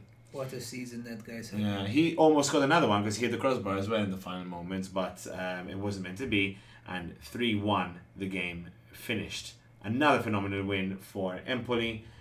And I think this one is one they should really be proud of. A complete performance. Um, I, I'm really, really impressed by Empoli, to be honest. Really impressed. The more I watch them, the more they. they There's just a lot of good things to say about this And team. the the more they the more they play, the better they're getting. hmm yeah. Like, i- i- it's definitely development which is happening in that team. It's not digression yeah. in the sense that you see Venezia and Salernitana and Genoa. They're like Sampdoria to a certain extent. They're just looking worse and worse, Mhm. and it's just it, it's look, looking for like like a free fall. Um, Mhm. You know, however, however, Empoli is is really performing. Yeah. Really, per- that team is really gelling. However, they don't have many injuries, so that's Yeah. also helping That them a lot. That has been helpful, yeah. But so, so what do you think? Uh, how high is Empoli's ceiling? Like realistically, where can they where can they finish in the table? I think they can finish a respectable tenth. I was gonna say fourteenth. Ooh, okay, that's lower than I that's lower than I thought. I Yeah. think they can finish higher than that. I don't know. I, I- I just expect Sassuolo, Torino, at least Sassuolo and Torino to, to leapfrog them. Mhm. So they might go down to thirteenth. I don't know. Maybe Udinese could come back or something. Yeah. I'm just, I would be very surprised if uh, Empoli's team is out is able to outperform Sampdoria's team. Yeah. I, out personally, but it's looking like it. Yeah, so I they, could they are doing it definitely at the moment. Uh, by the way, there was forty-one shots in this game, Wow. um, seventeen of which on target. So that's seventeen for both sides. Give, Uh, give a few to Genoa, man. Yeah, um, it was proper, proper attacking football as well. It was really, really, really, really good. And it was a very exciting game. Uh, a good way to spend your Monday night, to be honest. Uh, let's talk a bit about Udinese now. Oh boy. What, Gotti what is gone. Oh. Gotti is gone, out. He's gone and got it out. Rouse, he's out. And who do you think the, they will replace Gotti with? Oof. Two, ch- two, two, um, two things on the back of my head.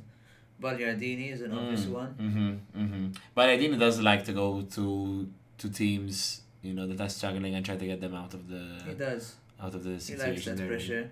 Or else, Sam Allardyce of Italian football, kind of. kind of, yeah. That's a really good uh, um, Thank you. comparison. Thank you. Um, hmm. Montella was another one. I'm not- I'm not even sure if he's still managing or not, or he's just given up on it all. Mm. Uh, I'm not too sure about that. Um, I, I'm not too sure about the sacking, to be honest, because I know they've not been doing well. Um, They've been plagued by injuries, though. yes, exactly. And the thing is, they've not done badly. They've not done badly. No, no. Like, if you told me after the 4 4 result that they had with Lazio, they were thinking of sacking Gotti, I would have, tell, I would have told you, shut up, man. Because they, honestly, I thought they played really well. They were they they played some really good games. I'm I'm, I'm really surprised by this um, decision. On Yeah. I mean, uh, he, he, he did well with the team he has. One thing I would say is something obviously that we know is they have the same owners as Watford, Oh. and they are very quick to hire and fire at what with Watford. Uh, in fact, Watford I think have had around six or seven managers in the last two three years alone, Wow. which is a lot, a lot. That's two managers a season minimum. So um, I think I think they they they're using this quick hire and fire approach as well, even with the Udinese. So if things aren't going their their way soon, they, they will they will chop and change where, where they see fit. Um, and here's an interesting question: Do you think, given the Premier League gets getting more money, uh, give, gives gives the owners more money and gets gets uh, more money for to, to the club, do you think they'll prioritize now Watford instead of Udinese now that Watford are back in the Premier League? Seeing as Watford don't look like they're going to be relegated this season, um, that is a strong potential to happen. Because um, Udinese have progressively gotten worse. They haven't made adequate um, replacements to the players they've lost. And I mean, of course, The Rodrigo de the, Paul. the Rodrigo de Paul one is the most obvious here. Um, you know, uh, I mean, you know, in all honesty, the um, the striker department when they lost Di Natale, who hasn't, uh, Mhm. he, he's only gone f- some five years ago. They haven't replaced. They them. haven't replaced it either. So it's like it Yeah. is progressively getting worse there. They've Yeah. had some baller players: Yeah. Sanchez, Pereira, Bruno, Mhm, Bruno mhm. Fernandes. Di Natale. Mhm. All these players were playing on this team, Yeah. And they always leave. And I mean, maybe in the past they found adequate replacements, but it's not looking like it this Mhm, time. mhm. Yeah, uh, I I do think they'll prioritize Watford now. I think Could happen. pa- mainly on a financial on a financial uh, a basis because Watford will no if Watford even if Watford finish 15th, 16th, they will get more money than if Udinese had to finish in the same spot in, in, in Italy or even higher. So I think they will prioritize them a bit. And we did see a shift in priorities when Watford went down. And they kind of shift their priority to Udinese, but now that Watford are back up, I think they will shift it back there.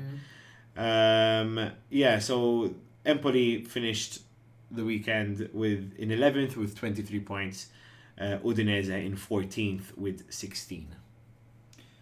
Things do really get interesting down there, and it gets even more interesting with the last result of the week. Cagliari won, Torino won.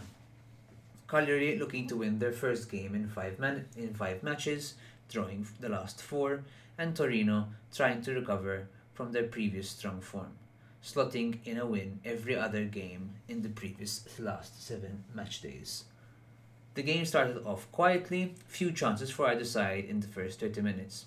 However, in the 31st minute, a lot of interchanging passes happened to Torino's left hand flank within Cagliari's defensive half. Pobega then received the ball then received the ball 30 yards out and smashed a shot towards goal. Cragno spilt the ball in his first game back since injury. Sanabria was looking to tap in the goal, which was open at this point. However, Carboni got in the way and the goal counted as an own goal. Cagliari were looking the better team in the first half with better chances comparing both sides. However, in the end of the day, the first half ended with um, ended in 1-0 for Torino and both sides were relatively happy to go into the to, to the half time with, with that scoreline. In the second half, however, uh, Joao Pedro managed to get close to scoring with a very strong header towards goal, heading for the top right corner. However, Mil- Milinkovic Savic, with a superb save, managed to keep it 1 0. Moments later, in the 53rd minute, another cross is whipped into the box. Ceppitelli and Aina battle for the ball. It then somehow falls beautifully for Joao Problems, who scores definitely goal of the week hmm. with an insane bicycle kick. Savage oh, with Oh, no lovely. chance. Lovely, lovely goal. J Pedders with the J Techers. Absolutely J Techers. Torino then, towards the end of the game, had three golden opportunities to score and win the game. However, Praet, Baselli, and no other than Zaza No, Zaza. all missed or got their opportunities saved. Cagliari can't seem to win a game. No, no. All these don't. draws, which is No. definitely not bad, but it's definitely not good. Yeah, they need to capitalize on on the other teams around them dropping points, so so they can get a bit of a gap. So. uh, Yeah, this is this was a, probably a, an opportunity for, them to win, even though Torino are, are are are on good form and they're good and they're playing well this year. Uh, but I agree with you. They they need to start turning these draws into wins and some and some losses into draws because they're they're dropping a lot of points, um, and things things do need to need, need to change a little bit. Mm, they definitely have to change. Otherwise, I, I mean, otherwise it's, it's going to be very worrying if this if this form keeps up into the early next year. If they keep drawing and they just keep avoid winning, then it, it's I don't know. It's looking bleak. It's I looking would. bleak. I really wouldn't want to be on that Cagliari team if I was them. If that was it's really happening, because bleak. it's it's it's definitely not good. Uh, yeah. One question I have, Yeah. really, since this match wasn't that there wasn't that much to talk about. How good will Torino manage without a pure goal scorer? And of course, pure goal Mm. scorer. We use the obvious example here of Belotti. Mm-hmm. Um, although Belotti has only scored twice this season, Mm-hmm. I mean he has been injured for three months, so that I mean, that, that has yeah. to be said. And the, the man scored hundred goals, so he, he does know how to score. He is not to score. However, will they survive without him? Do they need him back? As like, do they need him back? Otherwise, this this this season's gonna change and go like go down the same path it went down last mm-hmm. year. Or is Sanabria good enough to replace him at the moment? Do they look into January for perhaps a replacement if there is some money available? What do you think? I I'm gonna start with your second question and say that I do think Sanabria is a good striker. I think he's pretty decent. Um, he will not score as many as Belotti, and I, that's when the other players need to step up a bit to help out. But I do think he's a good striker. I do like him. I do think he's got he he's got the qualities to to help Torino where necessary.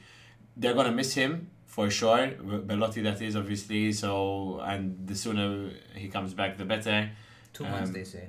No, it's a long time. Yeah, so um, the sooner it comes back, the better, obviously, for them. But I do think that there are around five teams worse than Torino, with or without Belotti. So Mm. I do think they'll be fine.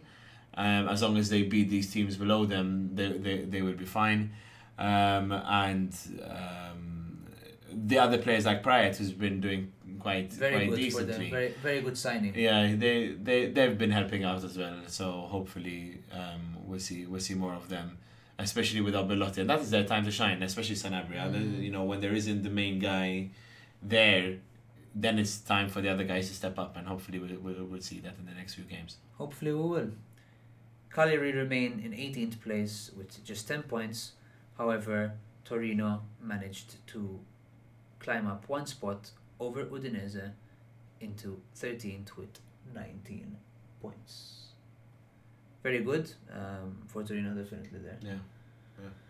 to keep that you know middle of the pack placement going.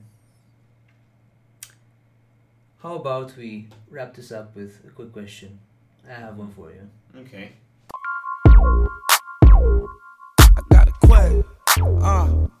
I got a quest.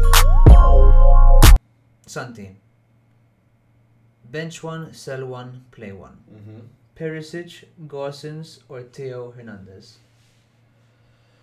Oh, really good question.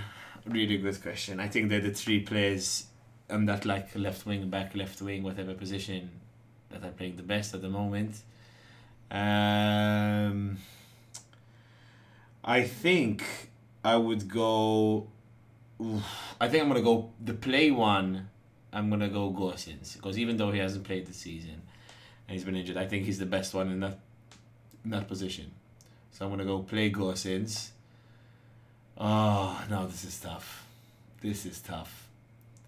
It is. If, if it was on the season alone, it's easy because then Gosens would be the sell one. But I'm gonna say obviously I'm gonna say play Gosens, and now I think I would have to go bench Theo and sell Perisic just because of age, but you can't deny how good Perisic has been this year. So You can't. You sure. can't. Well, what, what would you answer? I would have. Uh, my, my answer was very quick. I don't know why. Mine was sell Perisic. Mm-hmm. No, no, no, no, no, no, no, no. No?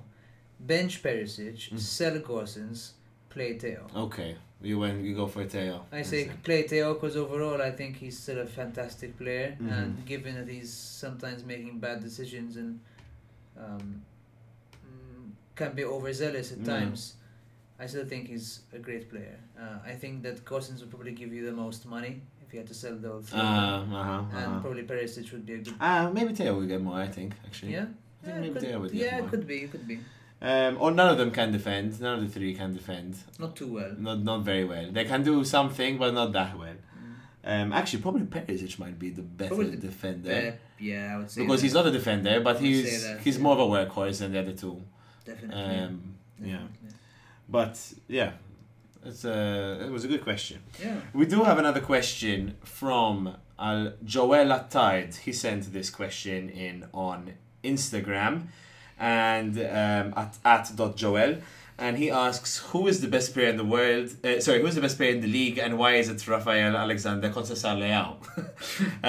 um, uh, now he asks this question because he knows I have a bit of a, a- an issue with Leao because every time I've watched Milan, this um, even last year, I've never he, I've never seen him have a very very good game. He's always been slightly uh, off, or he's missed a big chance, or he wasn't playing as well, or he was playing um, at the beginning of as well last year. He was playing a bit of striker as well, so that doesn't suit him at all because I don't think he's a very good finisher.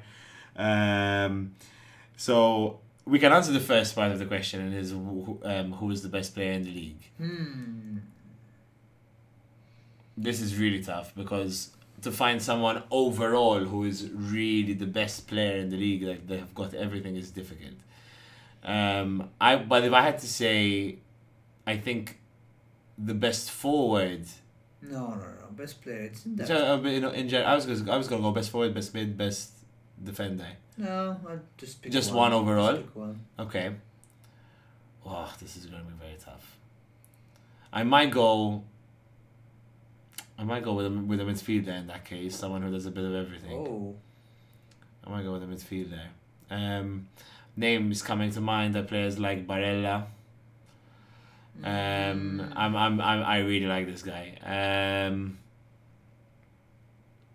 I might have to. Pellegrini. Oh, Pellegrini. Chiesa. Oh, it's so fucking. Chiesa. That's just such a hard friggin' Chiesa. question, man. Who's the best player in the league? Oh my god, man. And then you've got strikers like Dusan. Okay, how about how about we do it this way so it's easier? The best player this season.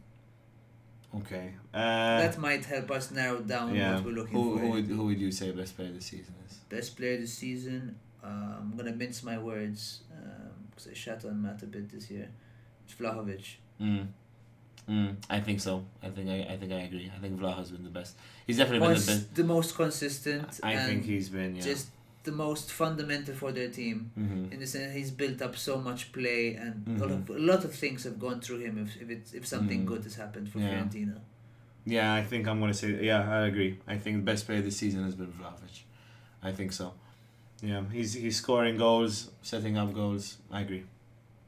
yeah, and well, that's gonna wrap it up for for this episode. Um, we're very happy if you've made it this far. We hope that uh, it was still interesting, just like the last episode, of course, and um, we're glad to have been given this opportunity by Jake and, and Matt to to fill in in uh, during this uh, little piece de resistance that Mhm. Matt and uh, Jake have been on. And yes, we're. They'll be coming back, of course, for the next. Of course, don't worry. Uh, the, these two Jabulanis are leaving yeah, the so Jabulanis are gone. In case you've hated us and you find us the most boring people in the world, that's it. Our two shows are done, and uh, yeah, we're gone. If you did like us, well, we're glad you did, and we We'll be back at the point. we'll be again. back at the point, hopefully in some in some form. Um, so yeah, give us a like again on our socials at uh, Serie A Spotlight, and um, yes, peace out from my side, and have a lovely, lovely day. Bye bye.